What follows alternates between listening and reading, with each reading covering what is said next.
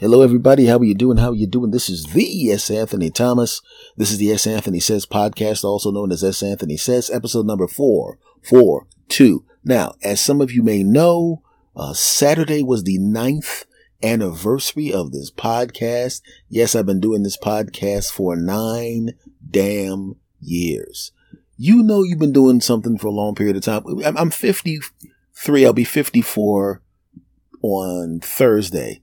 So I started this podcast when I was in my 40s. And it's like, when you go back, when I go back and listen to some of the earlier episodes, I can hear a difference in my voice in the almost decade since uh, I started doing this podcast, which is really weird when you're in your in the middle age part of your life and you still can detect a change in your voice. Now, in my case, obviously, as any people who've been listening to me for the entire time know, my voice has gotten deeper and sexier. So it's not a problem. I mean, I'm not like regular people where whose voices get worse. My voice has gotten, in fact, I'm actually feeling myself up right now.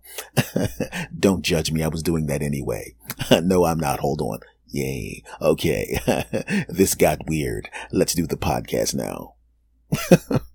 you know, so thank you very much to the, for the, uh, happy birthdays to the show. I appreciate it.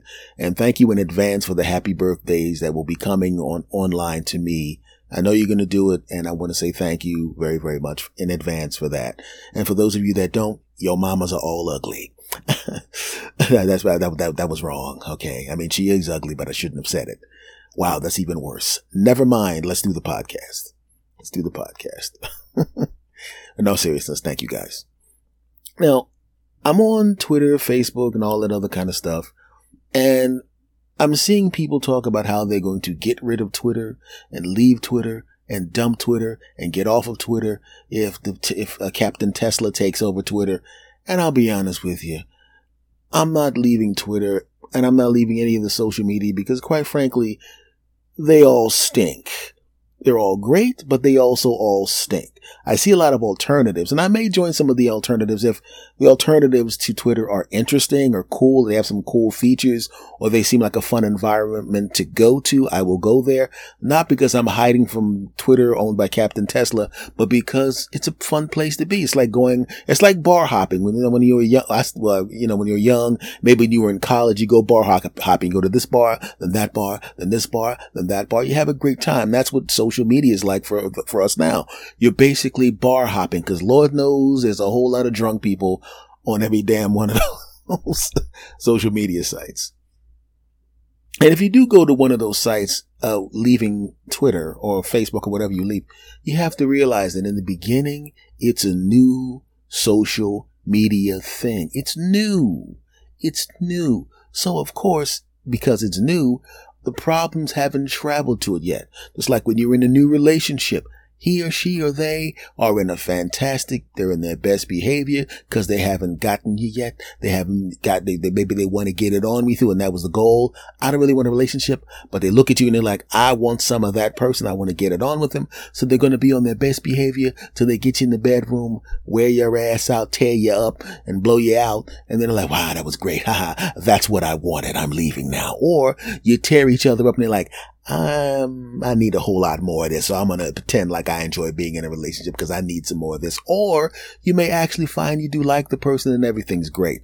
But after a while, after a while, even in the best relationships, you find out being around that person for a long period of time that they were huge, a pain in the buttocks. Even people you love are huge pains in the buttocks, but the positives in them are so overwhelming that you don't mind that they're huge pains in the buttocks. I had one girlfriend who was just wonderful and beautiful and sexy and delicious and incredible and all of that kind of crap. And it was fantastic 95% of the time. The other 5% of the time, ooh.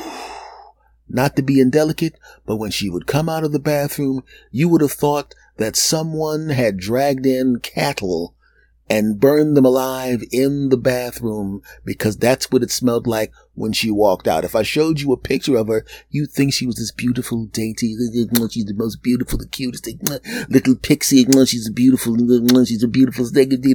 You open up the bathroom door and you're sitting there going, can we call the police? I think there's some dead bodies in here. She didn't have bad hygiene, but for whatever reason, when she sat down and she wasn't going number one, if she was going number two, I had to contemplate the relationship. I almost broke up with her once a day because that's how many times she'd take my bathroom and make me decide if I need to go to Lowe's and find if they have some flame retardant paint because it smelled like burnt death in the bathroom. right? And every once in a while when we'd go out, 95% of the time she was great. But if somebody who was a fan of mine showed up and they had seen me on something or heard me on something, like I say, I'm not a famous guy, but I've been around for a while and I performed. And when I go places where I used to perform a lot, you know, people know who I am sometimes. And I, and I show up and, and you, oh, S. Anthony, you're funny. You're the greatest. And I remember that thing you did about, and she rattles off a joke from 10 acts ago because she's been a fan of mine for that length of time. And the girlfriend, normally she's all smiling and proud and stuff, but don't let a, uh, somebody who's smoking, doking, crap, duple, quintuple hot come up with that crap. She's okay with it. You're funny. Can I shake your hand? Can I take a picture? Sign something because I'm not famous. But if it lasts more than in about eight seconds. Oh, only thing missing is Dana White or Vince McMahon, cause she's about to whoop somebody's ass. Only thing missing is the glass breaking sound effect, and the stone cold Steve Austin music.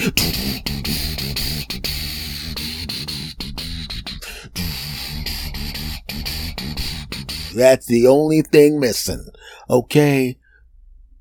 And it was a rarity, but when it happened, oh, that thing in the bathroom wasn't a rarity. What was rare was the fact that I survived the smell. I'll just light a match in the bathroom. Yeah, I'll light a match next to a nuclear weapon. I'm sure that will stop that too. I'm trying not to be indelicate, but that, but that was just a weird. You just sometimes you see a person and you just can't picture one thing and the other thing happening at the same time. You can't picture this woman who looked like a miniature Victoria's Secret model dropping bombs. I'm a grown man and I, you walk out the bathroom, you barely smell anything. But when she, oh, I, oh, I'm bringing up bad memories. And I know you're listening to this podcast and you gave me permission to talk about it, but I'm not going to mention your name. And you still have that problem because I was hanging out with you and, and your dude who's a friend of mine now as well. And even he's like, I, I, I, so it was like that back then. I'm also contemplating the wedding. I'm, I'm about to divorce and leave it with the kids. No, I'm about to take the kids because I don't want her to kill the kids with her butt hair. Moving on. But it's sometimes in the beginning you know, things are great and it's, it's, it's just so fantastic and amazing in the beginning and then things change. Right? I'll tell you about something else that changed, which actually kind of disappointed me, which was really weird. I had some, when I was lit when I was a kid, I would stay at my grandmother's house because my grandmother was very, very, very close to the grade school. So I would be dropped off there early in the morning you know, your parents, your parents or your parents go to work and the school is like right down the block or across the street or whatever. And I'd go to school right there. And of course, because my grandmother was right there, it was easy for me to like walk down. I forgot it was either down the block or across the whatever it was close enough where they were comfortable with a young kid. Oh, it was across the street. Uh, yeah, across the street. So it was, it was cool. It was no big deal. I could see grandma. I remember now. Yeah, I could see my grandmother's house for one of my classes. So yeah, it was across the street. Damn, I forgot about that. It was across the street. Right? So it was okay for me to go across. It was across the street. No big deal.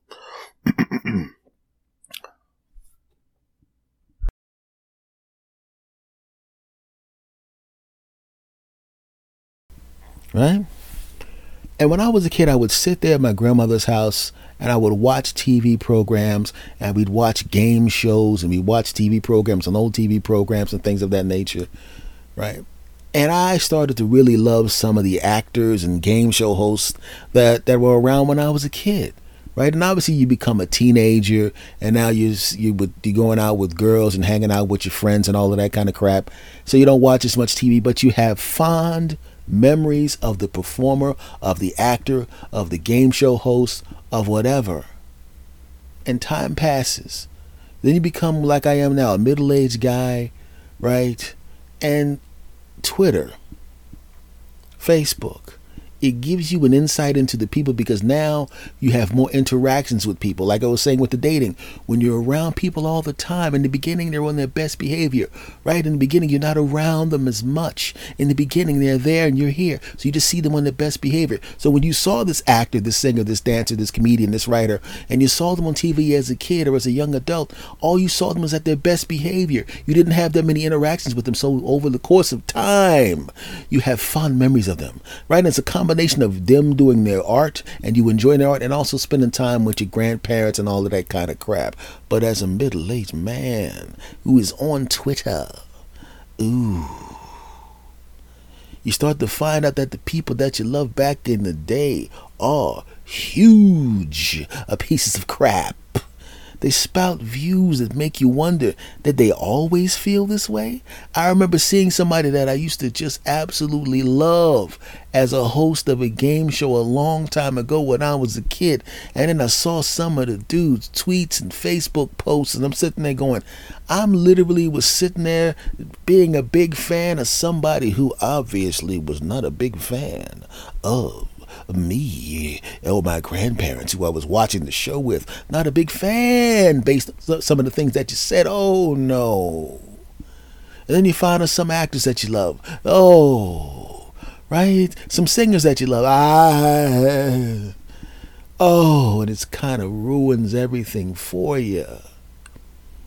See, nowadays, the, the, audiences are broken up into such chunks that you really don't need a big audience to make a good sum of money. You can literally find someone who spews hate, hateful things, disgusting things. You can find a nice sized audience of people that like that. And if you play it just right, grift just right, lie just right, take advantage just right, you can very comfortably if you were a celebrity in the past and have kind of a built-in audience name recognition wise you can kind of find just enough of those people who will be rabidly behind what you're saying to make about a million or two buck two million a year not going to mention any names, but I've seen some people that I used to love as a kid and didn't realize that they had these weird views and are making a couple million dollars or more a year just saying outrageous stuff. They get to play small theaters, maybe. They get to do a podcast, maybe. Maybe they have a radio program or some kind of online something, and they get to do it. Oh, and uh, under the radar, the vast majority of people don't realize that this person is taking a turn for the nutcasey, right? They don't know this person turned into a piece of crap or pretending to be a piece of crap just to get the money. But because you don't need a big audience, you don't need a big audience. You need a tiny audience that's rabid, and you can make a lot of money. And you know, some of these people have figured it out. They're sitting there going, "Man, I haven't had a hit in a while. I can't get a job on TV. Uh, let me look online." Say, wait a second. There's a section of the audience that believes lots of crazy crap. And I really don't give a crap if I'm a big star. I just want to make some money. Uh, if I spew, let me just spew one little bit of craziness and see if I get some attention. I'll tweet it out. People from Group A suck. Let me sit back and wait. You're right, Frank. Those people stink. You're right, Frank. You're right, Frank. You're right, right, right, on, Frank. Get him, Frank. Ah, I'm getting attention. I'll do it again. Did I mention that people from Group A should not be allowed to do this that everyone else does? Get him, Frank. You're the best, Frank. Yeah, Frank. You're a real man, Frank. Yeah, Frank. You're the best, Frank. Get him, Frank. Stop him, Frank. Ha ha ha. This is great. I'll just say lots of crazy crap and get all the money. Ha ha ha. You know what? Redheads. Deport them. Yeah, that's right, Frank. Redheads. Get them out of here. What's with the red hair? What kind of crap is that? Who has red hair? Every time I see a red hair person right now, from now I'm gonna have a I'm gonna put up a sign that says redhead people stink. That's right. Yeah, that's right. Okay. What's another small portion of the population that's too small uh, to be able to ah, I'll do people over six foot five are garbage. Yeah, Frank, I'm only five ten. I hate people that are that tall. Yeah, Frank, get them, Frank. Yeah, those tall bastards, get them, Frank. Yeah, this is great. I'm loving it. Okay, I got uh, pissed off the redhead, but there's only like nine of them. Uh, I pissed off the tall people. They ain't gonna do anything to me. What other small group can I get? I need a small group that can't do anything to me, that I can harass, but they don't have any political power. Let's see. Ah, I know what I'll do with it. You know, I think left-handed people are the devil. That's right, Frank. Get those left-hand bastards. Oh, Frank, I was agreeing with everything until you uh, you said redhead. I'm sorry, not redhead. You said left-handed people. I'm left-handed.